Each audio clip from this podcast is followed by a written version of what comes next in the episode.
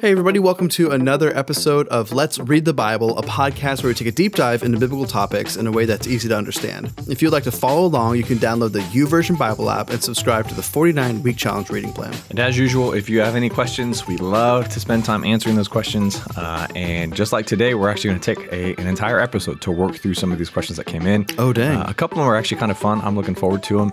Uh, and the first question that we're going to get into, which I'm not going to ask, no spoilers, but uh, I'm I actually I did more research than Evan, so I just want to show that I I'm the nerd today. That is very Uh, true. But if you have questions, please send them in to us. Uh, you can send them in at info at grove.church. Just shoot us an email.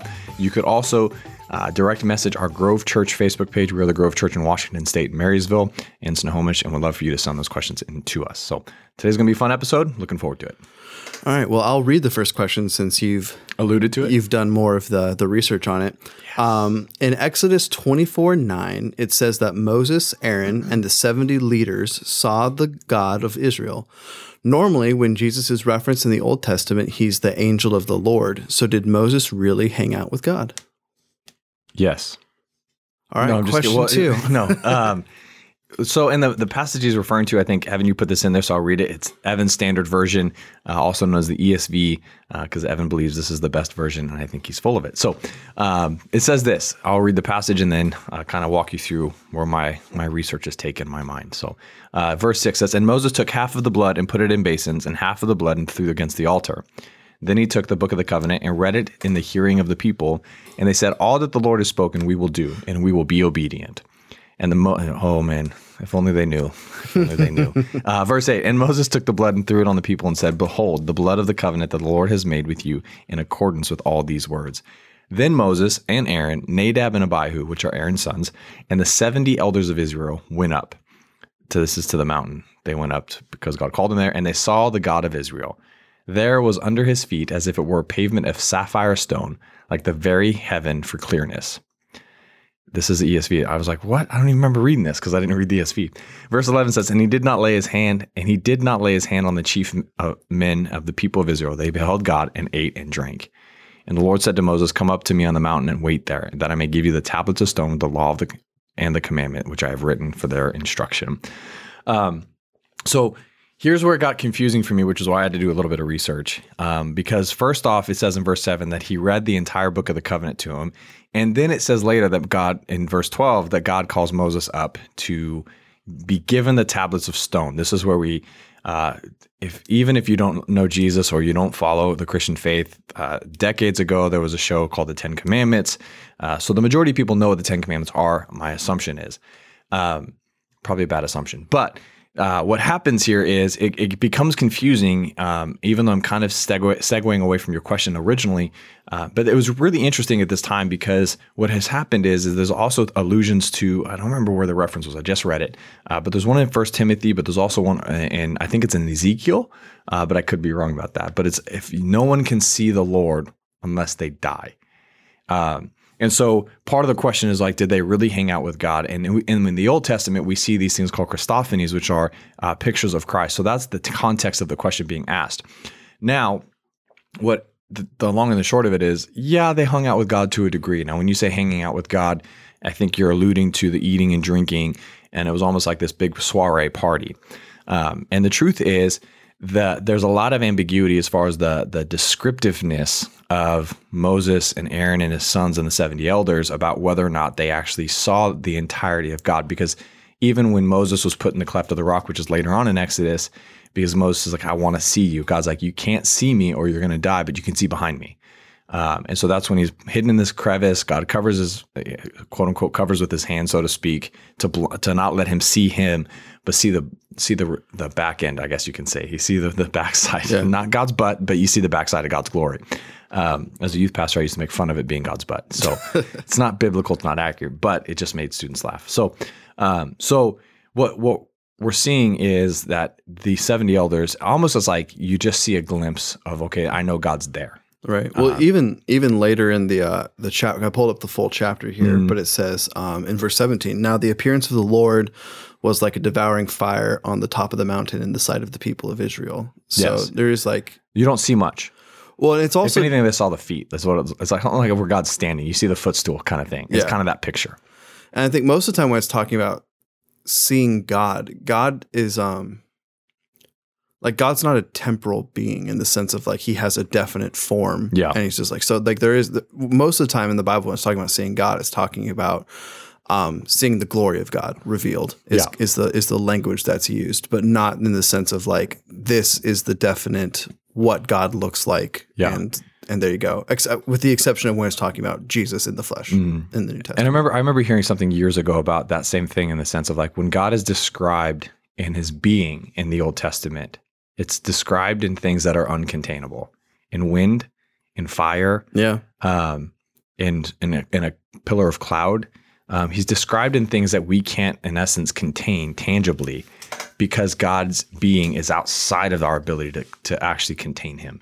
Um, and and so you see the same thing here. Now, the interesting thing, just so you know, because I think it's important as we read this context, as you're diving into Scripture, which I know you are, um, the one who asked the question.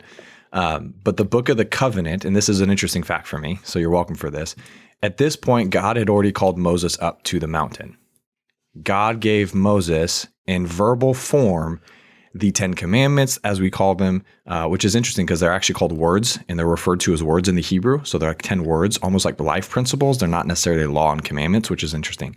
Um, but he, he verbally gave God, Moses the Ten Commandments and all that it entails. And then it was put in a written form by humans. So by Moses and his scribe put it together. So when it refers to the book of the covenant here, he's actually taking chapters 21 to 23 for sure and rehashing them. So when he reads the book of covenant, he actually just rehashes out loud. He reads what is written out loud and to the entire people. And that's where they say, well, we will be obedient, which again, which is if only they knew. um, and so then when God says to Moses, come back up here, I'll give you the stone tablets. It's actually then referring to the stone tablets that we understand as the Ten Commandments. That Moses comes down the mountain after the people party and worship a different God. He slams and breaks and things like that. So, Classic Israel. um, but it's it's just, it's just an interesting distinction that was confusing for me, which is why I had to do the research for it. Uh, but they stand there seeing uh, a part or a glimpse of God. They're not actually seeing God and hanging out with God like Evan and I are doing at a table right now. They're they're communing they're communing, if you will, in the presence of God in fellowship and drinking and eating, much like um, is was was pretty practical for that time specifically. But- right. so I hope that kind of answers your question. It's, like I said, it's a little bit sideways, stepping off, but providing some clarity to it. So. All right. So, question two.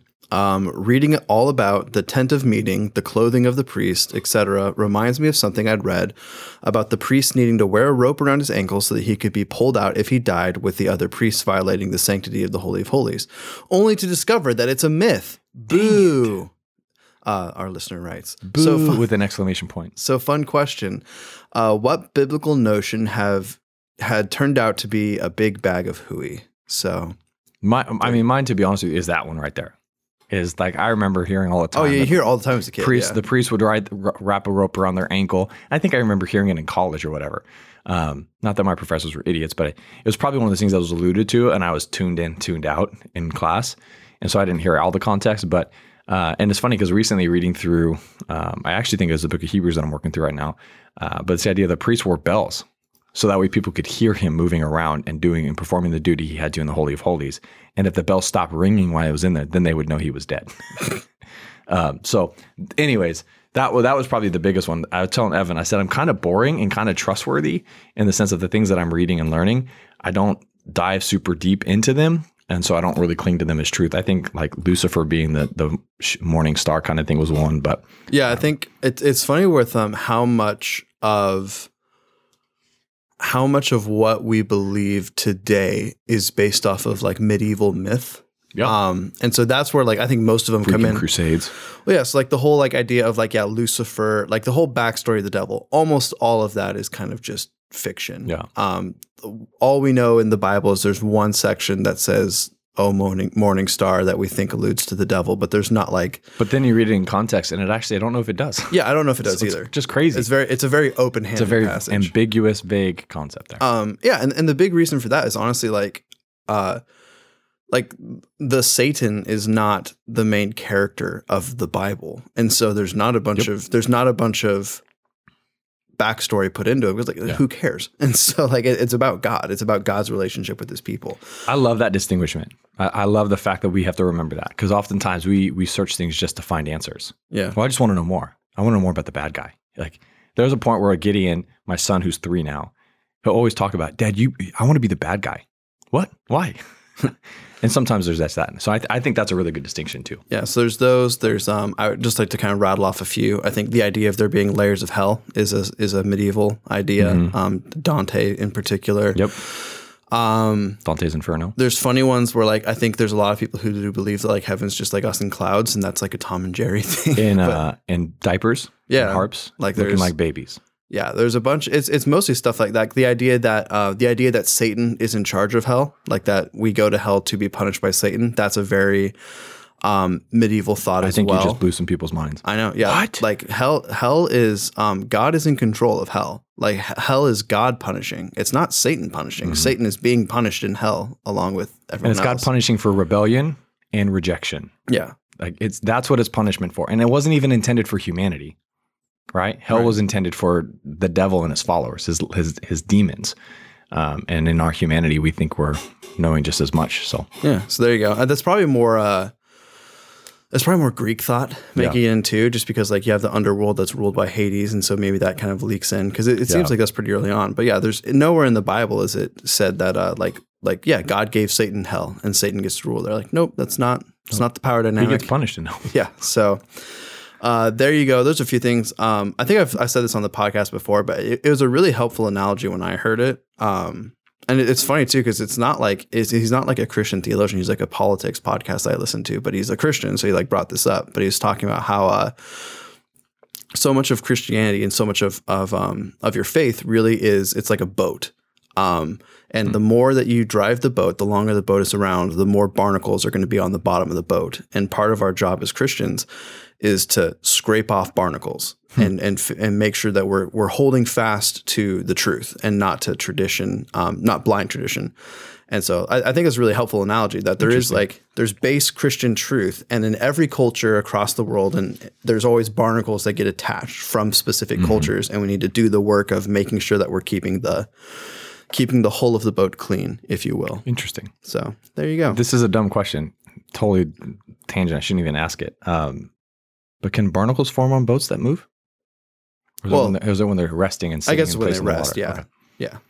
Just I was just curious. Like it totally does not to try and blow your analogy. up. No, It's no, you're right. I guess uh, I but guess they're right because there is work for if you have boats that are are are holed up in the water, you dock them in the water and don't pull them out all the time. Then the, yeah, the barnacles will develop, and it is your job as a, as a boat owner at that point to make sure that the boat is well because And it impedes the ability of the boat to drive as it was designed to. And you even see this with um sorry, I'll say this and we'll move on to the last question, but you even see this in the in the New Testament when it's referencing is it Jude that references like Michael fighting over Moses' body with Satan? I- It's one of the New Testament letters. I don't remember Now which one. bring up another question. Yeah, but but anyway, no, that's an example of like that's nowhere in the Bible, and so what that probably is is um, Hebrew tradition bleeding its way into, um, uh, in into the Bible. It's it's a barnacle, I guess you could say, of ancient he- Hebrew. Yes, it was Jude. Good job. Boom. Yes. All right. So there you go. Verse 9 Yet Michael and the archangel were disputing with the devil in an argument about Moses' body. He did not dare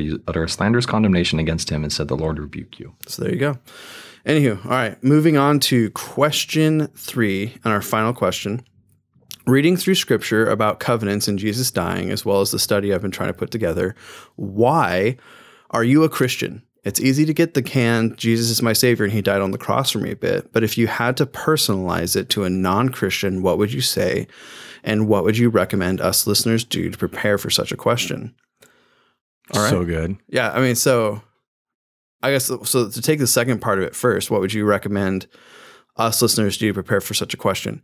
Um, it's a very important thing to prepare for. Um, and I forgot how Peter phrases it, but to paraphrase, it's basically be ready to give an account. Um, and so like when when people ask, 1 Peter 3.15. there you go. So like wh- when people ask why are you a Christian, you should be able to give an answer. Um, and that doesn't mean it needs like that doesn't mean you know it needs to be like the most eloquent thing ever written, but you should spend the time to really think through um, the reasons that you are a Christian. And they're all really different too, which is kind of it, it's it's fun to get to hear um, different people because I imagine Aaron, me, and you will probably have really different answers to this as well. No, they're the same exact answer. There you go. I'm just kidding.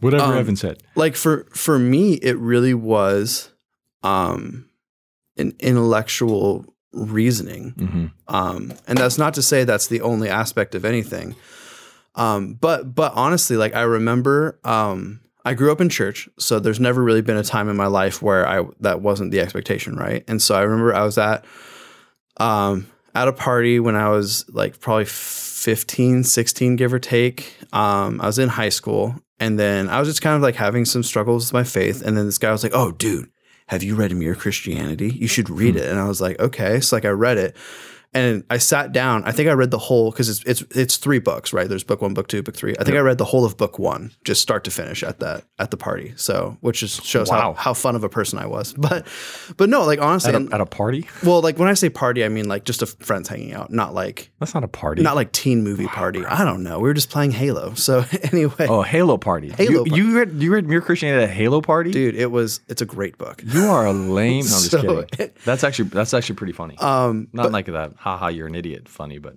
yeah, so, ironic funny. So for, for me, there's there's two, uh, and I'll just leave it here. There, there's two arguments that are really convincing for me, um, as far as like, is there a God, and then is that God the God of the Bible? And so the, the first one being, I'll, I'll, I'll rapid fire these really quick, but um, this one was articulated to me by R.C. Sproul, but he was not the first person to come up with it. He, I just kind of listened to a series of messages he had on it, but it, it was really good. And essentially, the idea is, um, if there was ever a time when truly nothing existed, then nothing could ever exist. Um, and as humans, we have a hard time comprehending what nothing means because we'll say, like, you know, at the at the beginning of the universe, there was nothing. Um, well, that that can't be true because if there was ever nothing, something can't come out of nothing. So you have to believe, whether you're a Christian, whether you're an atheist, regardless of your worldview, you have to believe that something has always existed. It was never created; it just is. You have to believe that. Um, and so it's it's very easy to reason from that stance that if there is something that has always existed, um, there's a ton of el- uh, evidence that that thing is intelligent. Um, because if it's just these random systems that exist in time, um, but aren't subject to change, then it doesn't make sense as to why all of a sudden you get the massive expansion of the universe. There, there's there's there should be reasons why things happen, Yeah. and we can't really comprehend yeah, as humans, as finite beings, we can't comprehend the ideas of eternity. We can't comprehend the ideas of nothingness. But because there there has to be something, and that something has to be eternal. For for me, at least, it's a very easy step to take. That that's God. Yeah. Um, and the second one, this is more C.S. Lewis in the in Mere Christianity. But a, as humans, we have this sense of of oughtness, is what he calls it. But basically, this idea of we know what we should do, um, and there's there's values that are universal, and Christianity. Um, or Judeo-Christian ethics, I guess I'll phrase it that way, are the only thing that makes true sense of the world. Um, if you if you plug in the world and you plug in everything that's happening, it's the only thing that truly makes sense. And you have you also have to believe in God in order to believe in morality. Because if there is no God, if there's nothing you're appealing to, there's no such thing as something being objectively bad. Like you can't say the Holocaust was a bad thing, but also there's no such thing as objective morality. Like, no, those things can't be true. What you're saying is, um, I would prefer that the Holocaust never happened and it makes me sad, but you can't say that it was bad. Um, and therefore, you can't say that, like, you can't say that Hitler is evil. You just have to say that, like, well, Hitler had a different morality than me and he did things that I don't agree with. And so, um, and if that if that sits bad with you, it should because we have this idea that it's it's wrong. Yeah. Um, and so if there is, if there truly is a universal ethic, um, there's a morality outside of us. When you look at the different ethics of different societies, the ones that maintain, the ones that really don't have to change, um, are the Judeo-Christian ethics.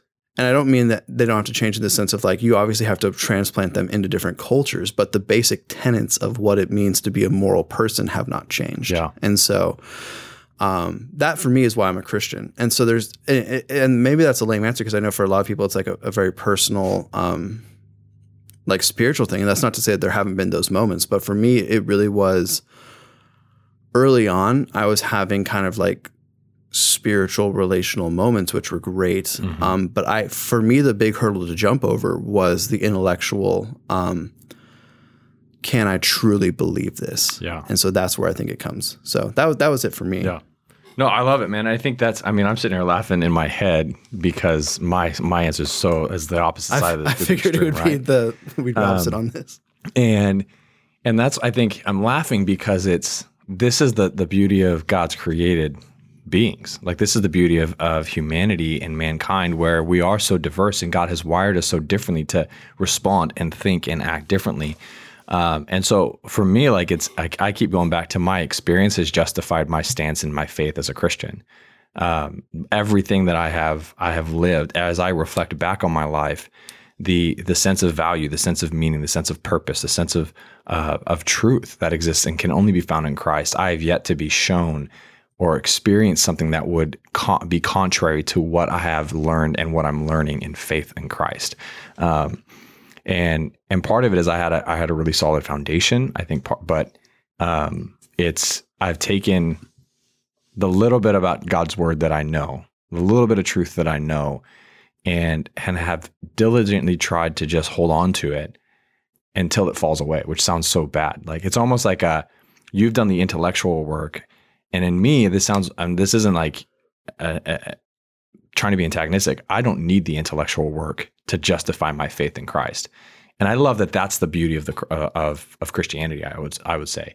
Um, I think there's value to it, and I love. That's why I think you and I have at times had tense moments in our in our conversations throughout our life together, uh, which has been eight years, bro. You're welcome for that. Oh dang. Um, but it's we've we've sharpened each other. I think we've helped develop and deepen, and I have a more intellectual understanding of my faith than than I had, you know, eight years ago and ten years ago and things like that. So, um, but I have had genuine, sincere moments where I think God has cl- clearly spoken to me, um, and I have genuine, sincere moments and senses of God's word being illuminated to me by the Holy Spirit. And so, uh, so the reason why I'm a Christian is I think um, the hope that we, and this is that's the first Peter passage, be ready to give an answer for the hope that you have. Um, and and sometimes it, it gets confused with the statement of like be ready in season and out of season. That's actually something from First Timothy. Just so you know, to preach the word in season and out of season, be ready. Um, but it's the idea of be ready to give an answer for the hope you have. You, we have to be ready for that, and so it kind of bleeds into the next question, where um, I think our job as Christians is not to find some talking points from someone else to answer and be able to argue and defend the faith. I don't think the faith needs defending. I think um, testimonies need to be shared about the faith and how God has transformed lives and how God is redeeming humanity. I think there there has to be more conversations about my experience or our experiences with faith in Christ than me having to defend quote unquote scripture. Yeah. When Um, well, sorry, I was just to interject. I think when when people who are close to you ask why you're a Christian, they're not asking for like, give me some books to read defending the faith. Like Yeah. you said, they are asking Share, for like, share your story. like yeah, you personally, like why, and and and your personal story to people that you know is always going to be more powerful yeah. than and, anything and else. the thing is, no one can argue with your story. True. You can't sit and say hey, your story is invalid. You, you don't know that. You haven't lived my story. You haven't lived my experiences. Um, so, anyways, all that to say, I mean, to go back to a very definitive moment of my life, much like you did, I remember sitting in a van driving across the country. And I think I've said this in youth ministry a few times. Mhm. Like, um, I grew up in the church, so there was a foundation and a knowledge of God and the, the idea of God. But I remember sitting in a van driving across the country at the end of my freshman year, getting ready to step into my sophomore year of high school. And I just realized like I've never given this a fair shot. And it's an actual opportunity. I mean, literally at 15 years old, I remember the thought being, this is a really good opportunity for a fresh start in my faith. And it was one of those like, huh, okay, yeah, that's a good idea moments in that van driving across the country with my family. And that's where it started for me. That's where for me beginning to own my faith and not just hear about it and agree with it. In that moment, I began to see and experience God's favor, God's love, God's grace, God's truth. Um, and I found meaning, I found value, and I have purpose. Um, we use the word belonging here at the Grove a lot, um, and and I really did feel like I finally belong somewhere into something. So um, I have yet to to experience something that pulls me out of that. So um, the the second part of the question, I would simply say this: um, in Philippians two, there's a passage that Uh, I think this is what we should be doing as, as followers of Christ to do. And it says this, therefore, my dear brothers, uh, my dear friends, and this is Philippians 2 12 and 13. Just as you have always obeyed, so now, uh, not only in my presence, but even more in my absence, work out your own salvation with fear and trembling. I think our responsibility as Christians is to do the hard work of working out our fear or our salvation with fear and trembling. And it's not this like fearfulness of like, oh God, if I don't get this right, I'm screwed. Um, but it's this idea of he continues on in verse 13, which is so crazy. It's for it is God who is working in you both to will and to work according to his good purpose we have to understand that our faith is not centered on us, it's centered on Christ and what he has done. And so I think our responsibility as Christians is to do the hard work on a regular basis, daily basis, to work out our salvation with fear and trembling, recognizing it's not about me, it's not about what I can do, but it's about what God has already done through Christ and what he's actively doing in me to both will and desire to do what pleases him. Uh, and so I think for, for you listening, if you have yet to be able to work out your own salvation why are you saved? How has God's grace saved you? Because you're saved by by grace, not faith. You respond in faith, but you're saved by grace. If you haven't worked out that conversation of grace yet for your life, that's where you need to start. And I would say once you start there, don't ever leave there. Um, because that's what sets us in motion to continually walk in humility with the Lord. So, um, work out your own salvation. Um, I'm a Christian because I had some moments and experience God's love and value and purpose, and then to live and, and share that love with others. So there you go. I think it's a beautiful spot to end it right there. Of course, because I just said. No, I'm just kidding. um, but yeah, that that does it for another episode of Let's Read the Bible. Uh, just as a reminder, we are a podcast of the Grove Church, but we're not the only podcast of the Grove Church. You can find all of our other resources and podcasts on our website at grove.church. Have a great day, guys. Thanks for the questions.